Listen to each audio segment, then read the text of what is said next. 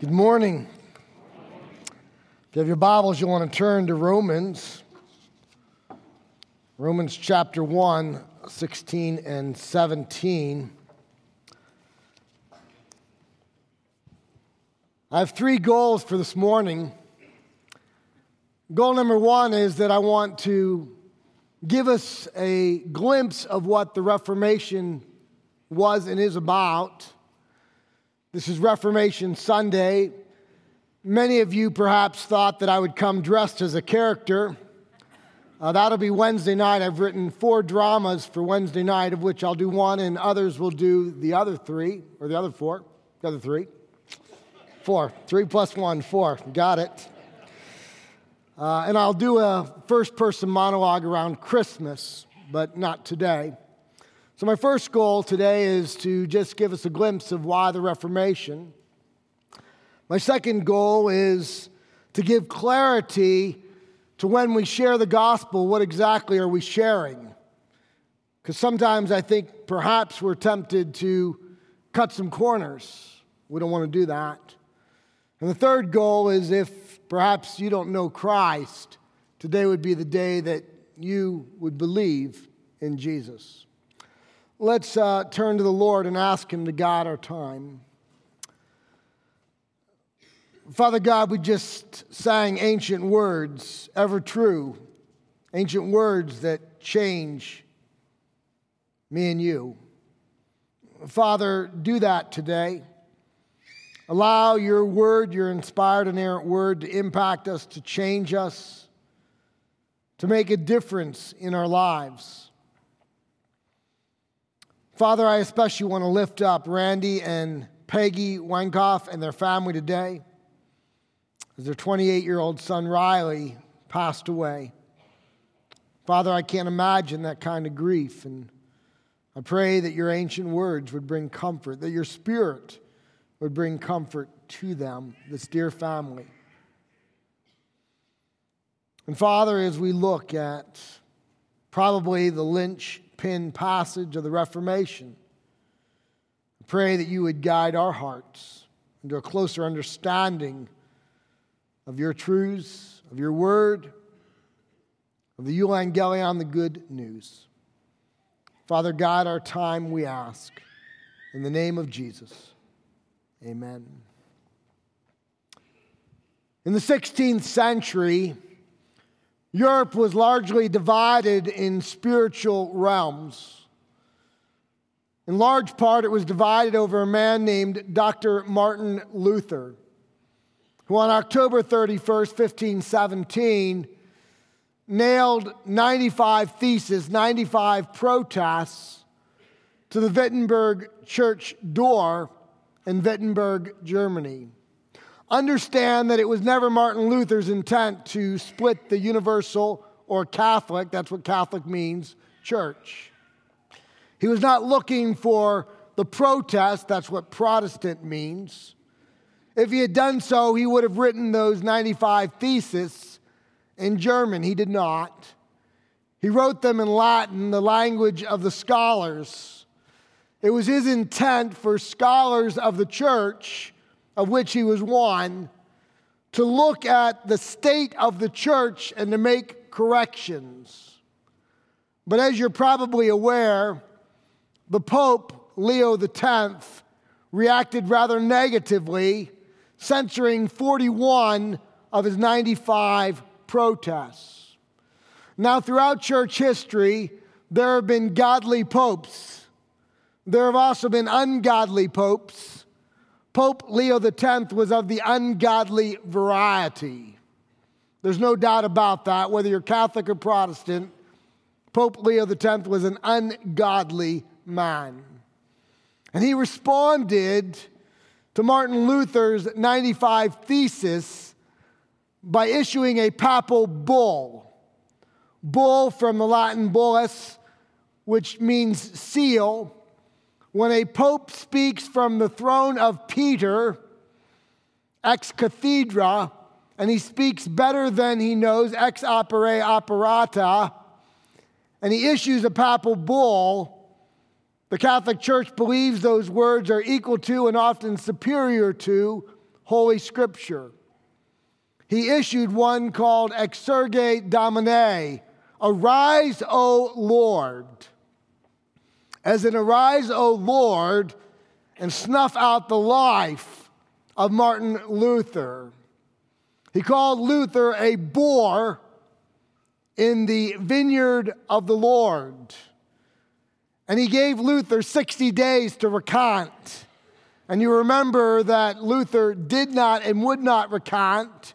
He said, Unless I am convinced by the words of Holy Scripture, I will not recant. And thus began the protest, the Protestant Reformation. And you remember that Martin Luther's words were translated into the common languages and spread throughout Europe. And so, what he intended for a scholarly debate became a discussion among all individuals in the universal church. Now, understand that was not Luther's intent. His intent was simply to correct some wrongs in the church. Let's take a 20,000 foot little flyby of the life of Luther. Luther was born to Margaret and Hans Luther. He was born 120 miles southwest of Berlin. He grew up in a place called Mansfield. His father, Hans, was a copper miner and actually owned several copper mines. But he determined that Martin would not work in one of the mines.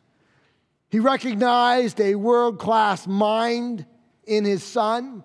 And so at the age of 13, Martin Luther enrolled at the University of Erfurt. And in record time, literally, he earned both a bachelor's and a master's degree.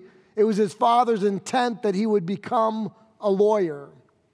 His mind was so keen that the professors at the University of Erfurt called this young Luther the philosopher. And you remember it was about two, or, uh, 1505 when Luther was walking back to the University of Erfurt that a huge storm came up. And in the midst of the storm, a bolt of lightning hit not far from where Luther stood, knocking him to the ground. And he cried out, Save me, Saint Anne, save my life. I will become an Augustinian monk. Anne was the grandmother of Christ, the mother of Mary. He cried out to her.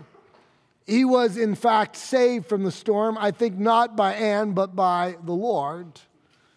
But he honored the commitment. He sold all of his possessions and he became an Augustinian monk. And if you know anything about Luther, you know that he was a calm sort of guy, never bombastic, never loud. Of course, that's not at all Luther. He was to take on the church. Thank goodness Luther didn't have a Twitter account. It would have exploded all over the place. And in the midst of being an Augustinian monk, Luther grew to hate God. Those are not my words, those are Luther's words. He understood from Romans 1:17 that we needed the righteousness of God. Luther said if ever a monk could have earned the righteousness of God, it would be himself. He would sleep in the middle of a German winter without blanket on the cold stone pavement in order to atone for his own sins. He would take a whip, flagellation, and beat his body to atone for his sins. He would spend hours each day in the confessional booth, confessing the very sins he had confessed hours ago, or a day ago, or a week ago, and he did it over and over and over again. He prayed night and day.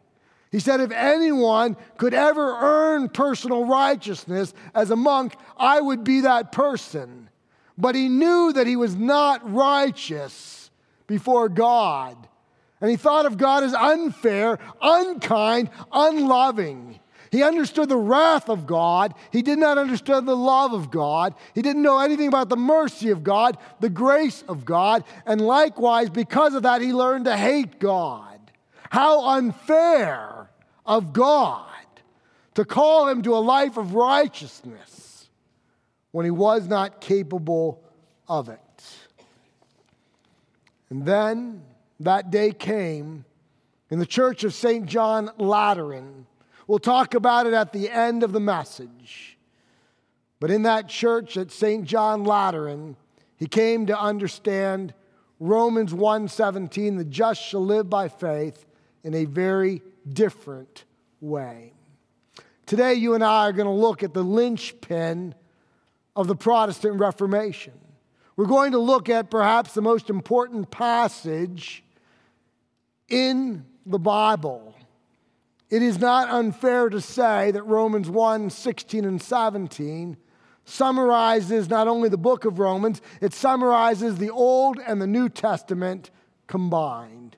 For I am not ashamed of the gospel, it is the power of salvation for those who believe to the Jew first and then to the Greek. For in the righteousness of God, it is revealed from faith for faith, for as it is written, the just shall live by faith. These two verses lit the Reformation and I think summarize all of Scripture. As you and I begin, Paul says, I am not ashamed of the gospel, the euangelion, the good news. I am not ashamed of the gospel, for it is the power to believe, or the power to transform for those who believe, for the Jew first and then for the Greek. But I read that and I wonder how many of us might make the same statement. For I am not ashamed of the gospel.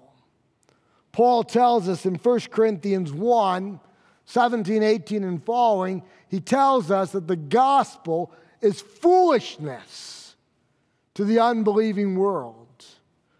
Isaiah 64 6 tells us that all of our good works are but filthy rags in the presence of God. That seems like foolishness to a world that says, work well, work hard, have your good works outweigh your bad works, and then you can come into the pearly gates, into the presence of God. No wonder Paul says this is foolishness to the world, yet Paul says, I am not ashamed. I'm not ashamed of the gospel. Understand that the gospel is the euangelion, it's the good news, but it always starts with bad news. I think this is one of those shortcuts we do.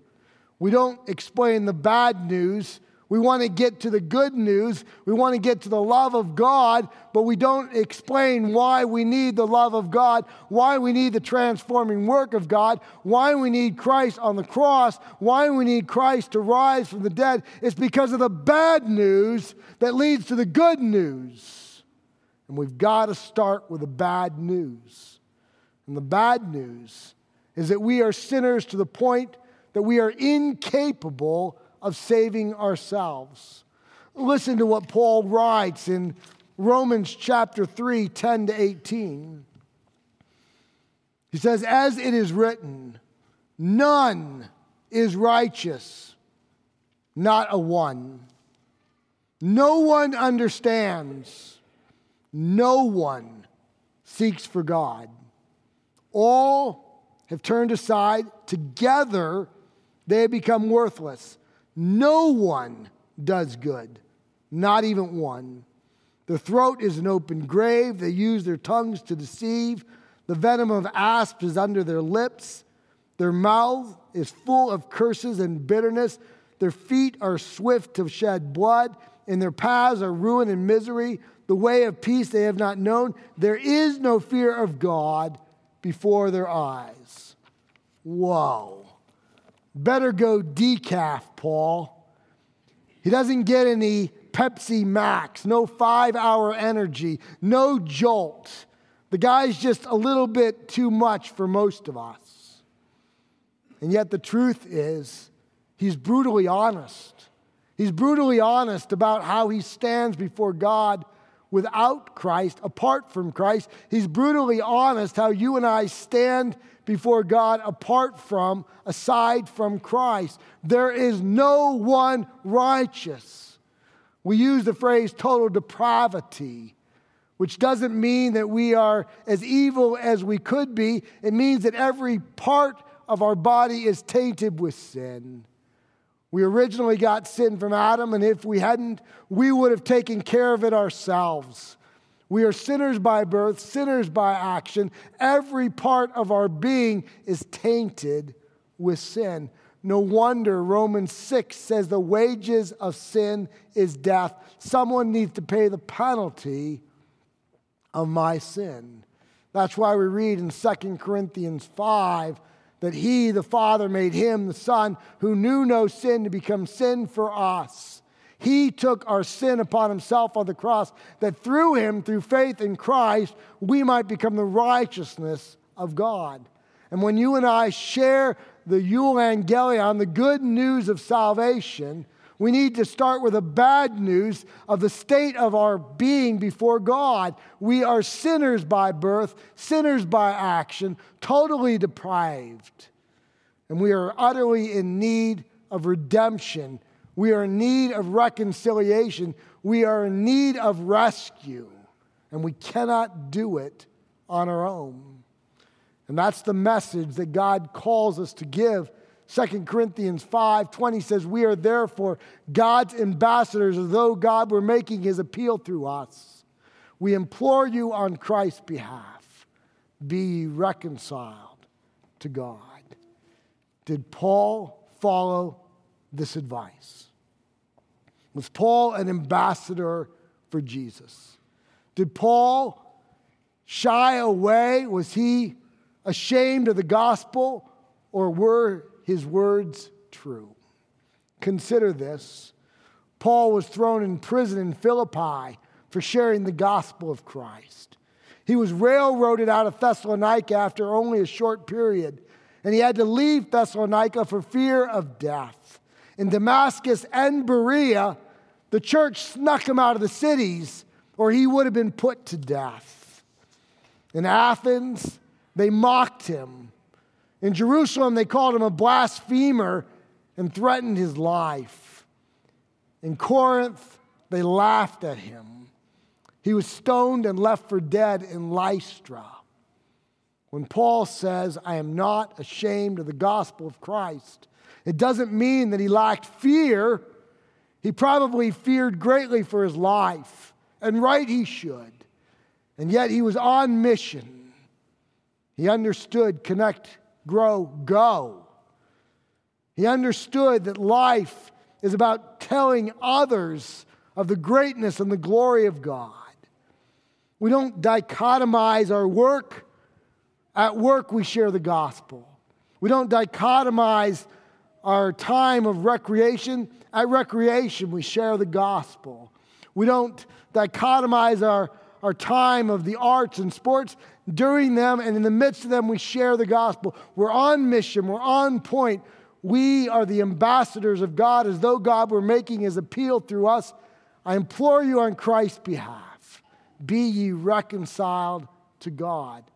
Paul was on point with the gospel. I trust that many of you are on mission with the gospel.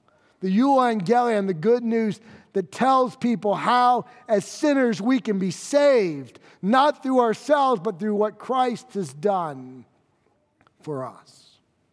I think of a woman named Anne Askew.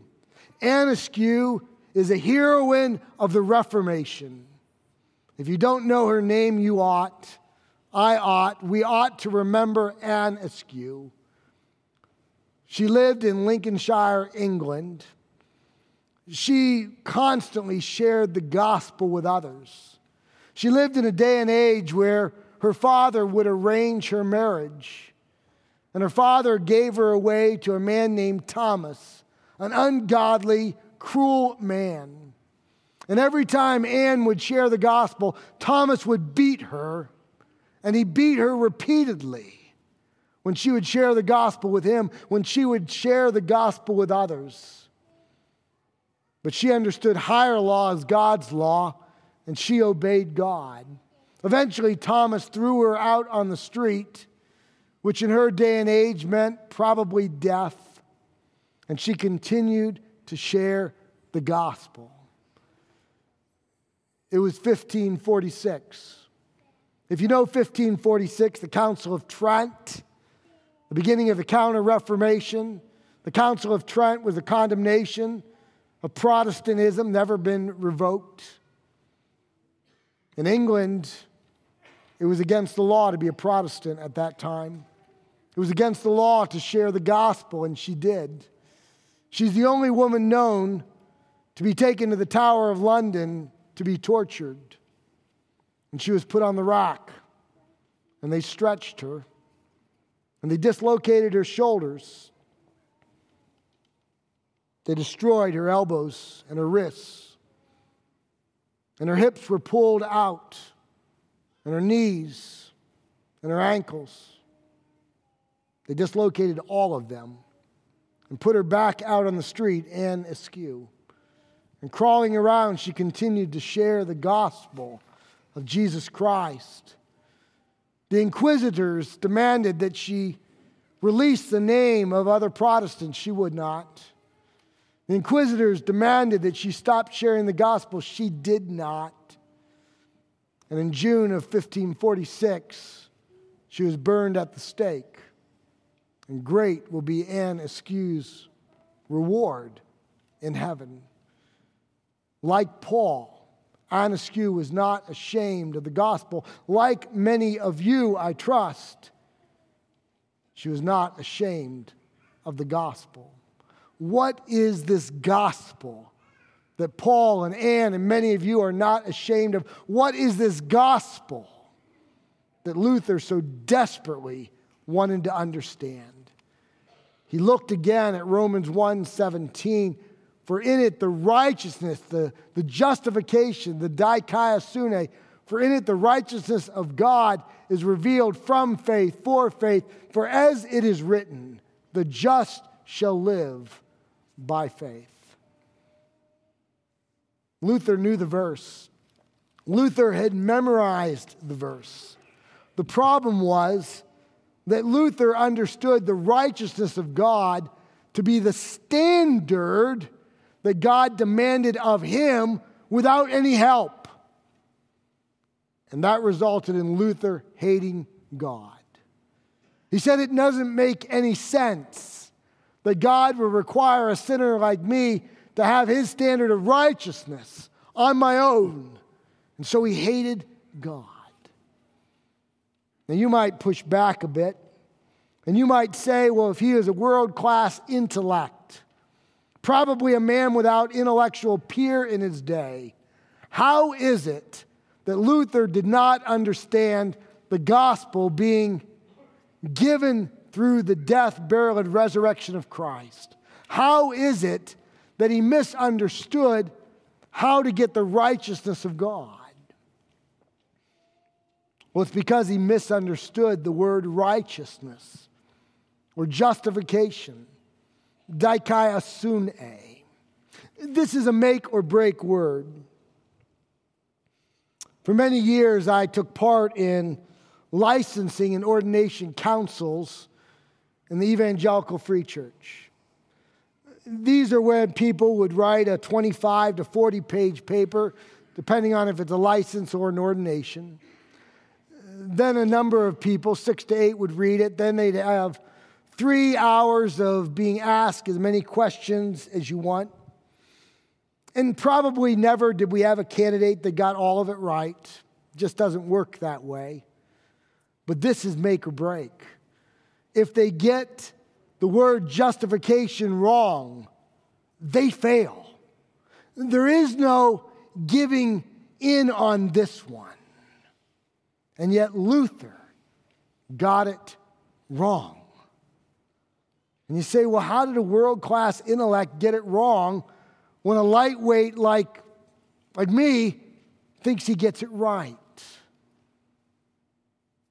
The answer is this the very first translation of the Bible, translating out of Greek and Hebrew into the common language, was the Latin Vulgate. It was worked on from 384 to 404 by a brilliant scholar named Jerome. Jerome's Vulgate is a very good translation. But like every translation, you have errors creeping into it because humans are taking original languages and transforming it into another language. Generally, that's why we have a team of scholars working on a translation, because a team can correct one another. But Jerome did the first translation by himself. And when he came to the word dikaiosune, justification, he thought justification, that sounds like justificare in Latin. And so that's what he wrote down. But justificare, justice, right, ficare, the verb to make, means to make righteous. But justification, dikaiosune, means to declare righteous. To make righteous, to declare righteous. Now you may say, well, that's just a little bit of semantics. It's no big deal. It's the deal between salvation and not.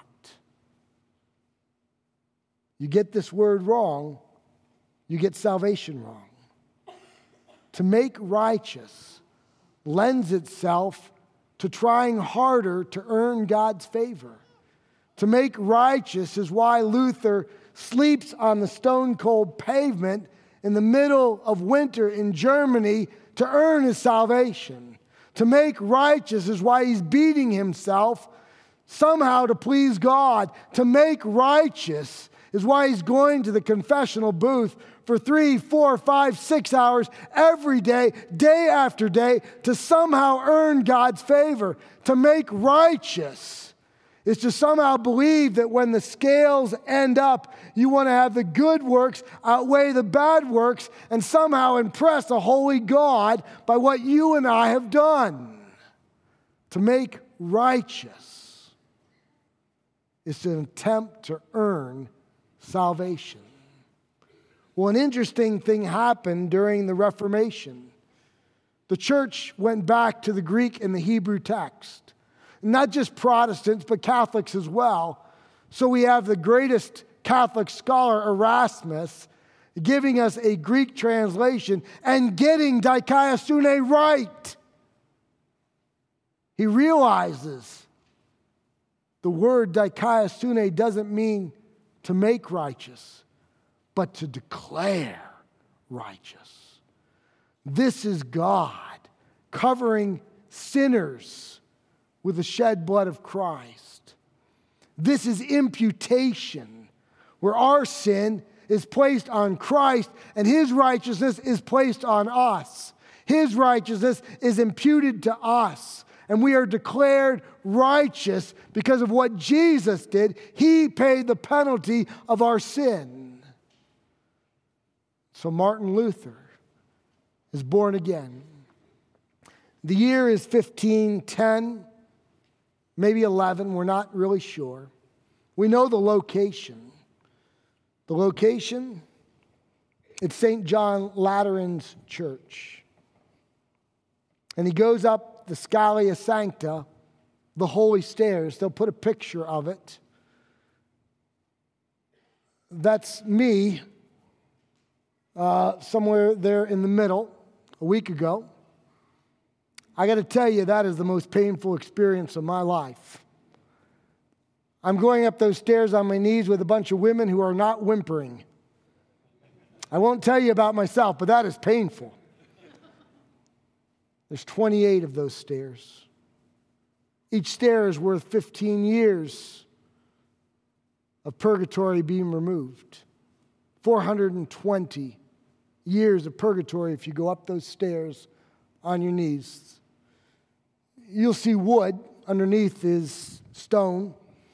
Stone comes from the lithostratus, the stone pavement in Jerusalem, 10 feet under the city, where Jesus was beaten by Pilate. And Martin Luther went to Rome and he started up those stairs. And he said, The just shall live by faith. The just shall live by faith. The just shall live by faith. And he cited Romans 1:17 until he suddenly realized dikaiosune justification is not what we do. It's what Christ does in us. Let me read from Romans chapter 4, verse 5. It couldn't be any clearer than this verse. Romans 4, the fifth verse. And to the one who does not work, who are we talking about? The one who's not beating themselves, the one who's not lying on stone cold pavement, to the one who does not work, but trusts him, Jesus, who justifies, there's our word, who justifies who? The ungodly. Who's being justified? Not the righteous one, the ungodly. His faith, his faith in the justification of Christ is counted as righteousness. The Reformation is the five solas.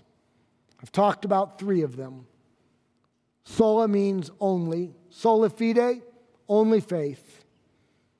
Sola gratia, only grace. Solus Christus, only Christ. There's two others sola scriptura, scripture alone, and soli deo gloria, to God's glory alone.